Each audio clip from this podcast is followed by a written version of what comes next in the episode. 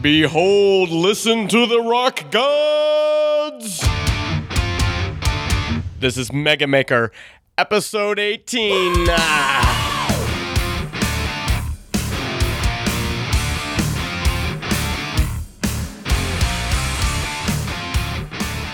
Hello, friends. Welcome back to another episode of Mega Maker. Well, it finally happened. After years of waiting and days of anticipation, last night I experienced this for the first time.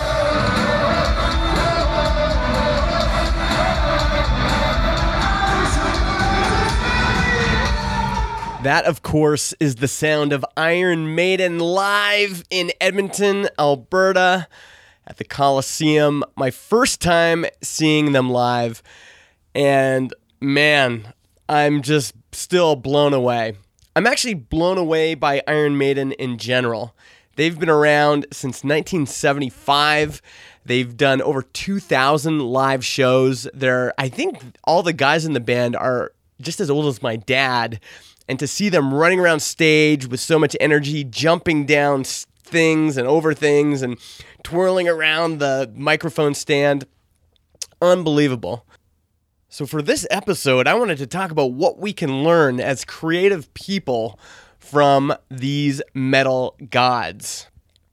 This show explores the tension between creating art that you love and also making a living. And in this case, Iron Maiden has done that. They've done that for over 40 years. So these are my top five lessons that we can learn from Iron Maiden. Lesson number one you have to create things that people want. And I realize that not everyone believes this. Uh, there are definitely some artists that say they only create for themselves, but most of us need to create things that people actually want, especially if you want to make a living from the things you make. How do you figure out what people want? Well, one thing you do is you hang out with your target audience day after day after day. What kinds of things are they into? What kinds of apps do they have on their phone? What kind of music are they listening to? What kind of things do they buy? Those are the kinds of things you're looking for.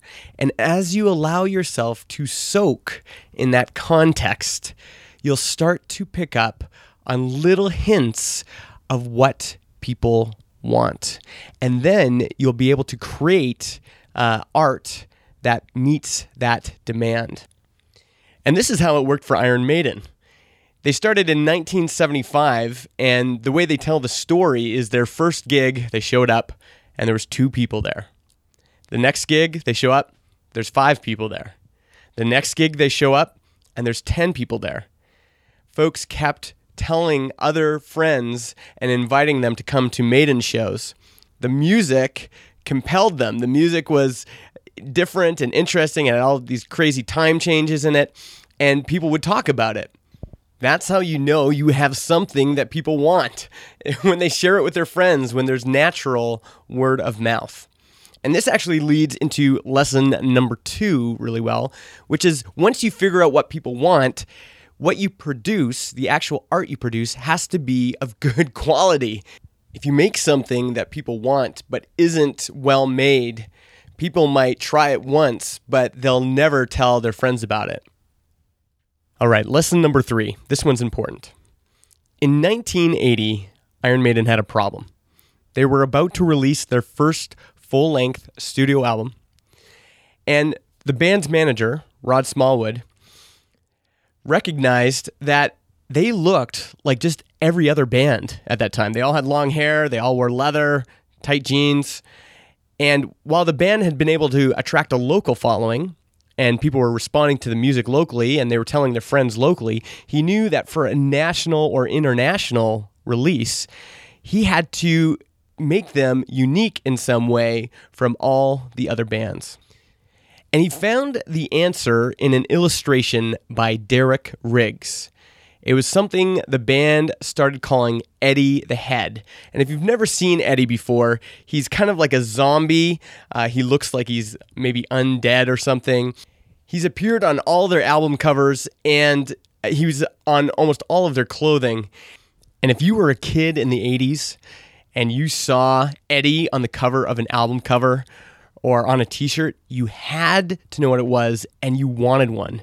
Here's me describing the first time I saw one. I can remember being a kid, Canada, 1980s, and my friend Colin showed up to school wearing an Iron Maiden t shirt, and I wanted one so bad. And I came from a pretty religious household, so they, my parents wouldn't let me get one. I got one when I turned 30, because you can do that when you're 30. uh, my parents still didn't like it. Once you've made something, you need a way of distinguishing it from everything else that's in its same category. Think about beer snobs. As much as they would like to say that they only they only go after beers that they know are good or that have a good reputation, the truth is, when most people go into a beer store and they're going to buy craft beer, they look at the label first. What Rod Smallwood, Iron Maiden's manager, knew was that he had to figure out a way to get Iron Maiden above the noise, a way of distinguishing them from everyone else. And the way to do that is with uniqueness. Eddie the Head became Iron Maiden's unique advantage as makers, we have to figure out how the things that we create are unique, surprising, or unexpected. And the reason is human beings gravitate towards those things. They've always been like that. And if you think of the things that you take note of or that other people tell you about, it's always because there's something unique. There's a unique twist on something that makes you pay attention. This is exactly what my friends Tom and Dan did when they launched the Glif on Kickstarter. You guys went pro really quick with the Glif. Um, and was that primarily because of the Gruber effect? Is that really what what happened? Totally. Yeah. It was I mean basically we he linked it kind of within the first 24 hours of us launching it, and it was just you know like a total hockey stick thing. Uh, and then you know Gizmodo and all these others you know found it as a result of the Gruber post. So yeah, I would see that was definitely the catalyst. So if you want people to pay attention to what you're making, make sure that what you're making is unique, or at least that there's a unique story around it. Lesson number four: keep shipping. So Iron Maiden has done over 2,000 live shows. They have 16 studio albums. They are always shipping. And you'd think, you know, they could have just lived off the success of that first album, but they kept making new albums. That is key for us as makers as well. We need to keep shipping, keep making new stuff, keep iterating. And related to that, lesson five is to be persistent and adaptable. Iron Maiden's other big challenge in their career was that they didn't get any traditional media coverage, so they were ignored by radio and television. But despite this fact, they've been able to sell over 85 million records. So, how did they do it? Well, instead of relying on mainstream media to tell their story, they toured a ton. They went to every single town and they shared their music with fans directly. They built fans in a grassroots way. And that's just an example of saying, okay, here's the obstacle. I'm not getting the coverage I want in the press or whatever.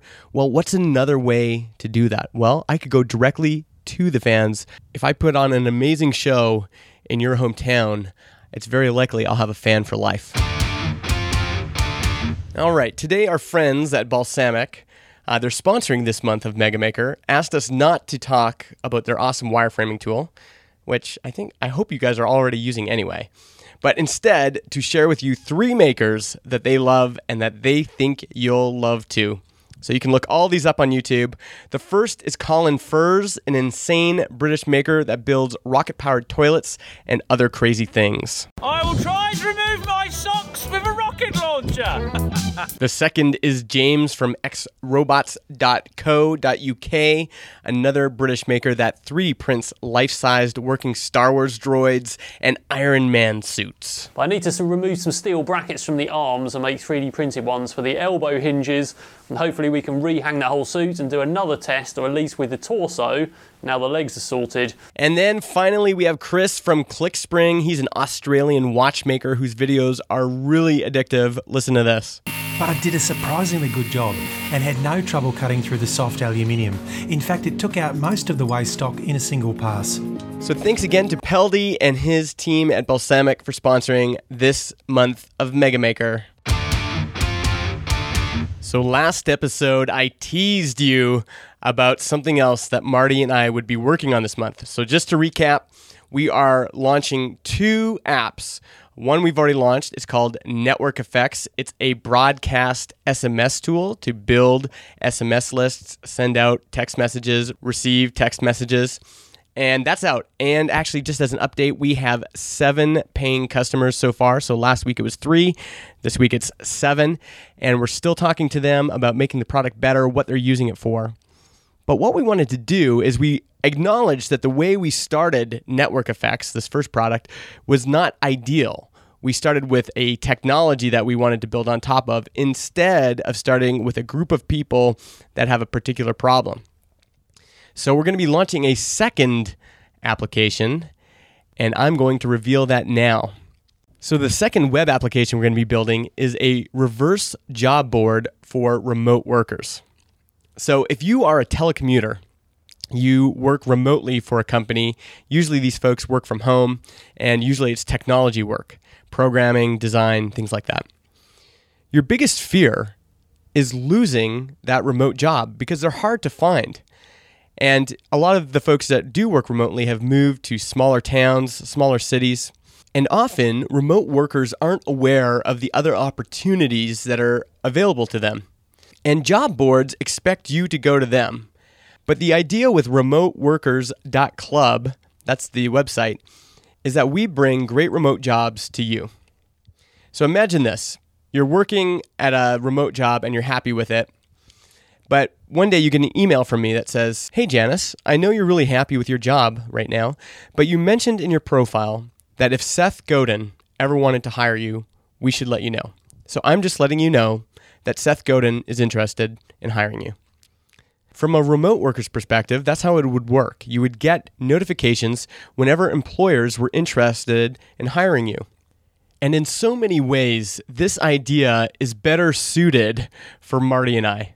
That what I like about this one is I know who the customer is, and like that the Me, I'm the customer. yeah exactly we're the customer So for remote workers, this would look like or feel like having insurance or being a member of a professional association.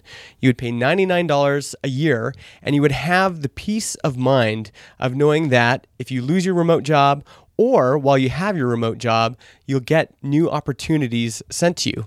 And that feels good when you're working to know that other people want to hire you. So we've just opened up the waiting list for remoteworkers.club. You can go to that URL, remoteworkers.club, and sign up on the waiting list, and you'll be the first to know when we launch. So if you're a remote worker or you're someone interested in remote work, go check that out. All the show notes for today can be found at megamaker.co slash 18. That will include links to those really cool makers uh, that Balsamiq told us about. And talking about Balsamiq, uh, they asked me not to do this, but it would mean a lot to me and the show if you go and try out their software. It's free to try. And if you like it, if you like making mock ups and prototypes, if you have app ideas and you want to be able to show them to designers and developers, go to balsamiq.com and use the code MEGAMAKER when you decide to buy. And that lets them know that people have heard of them on the show. As always, theme music by striker-metal.com, podcast hosting by simplecast.fm, and I am the letter M, the letter I, Justin on Twitter. If you are listening right now, if you can hear my voice in your headphones, reach out to me on Twitter. Say, hey, Justin, listening to the show, and I'm from this country. Wanted to let you know. I really appreciate it. Bye.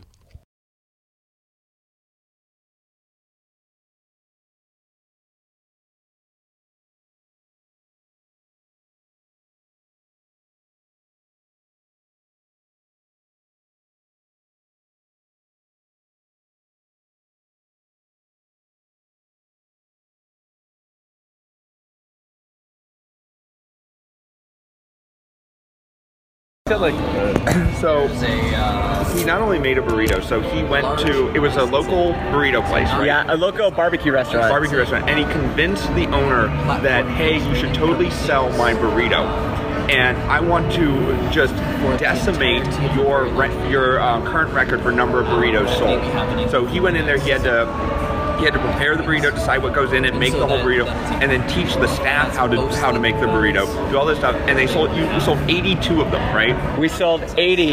Yeah, his previous record was like 52 or something Yeah. like that. Just just decimated. Is it still on the menu then? No, we only did it once. It's a lunch special, and we only did it once, and it was the hardest thing I've ever done.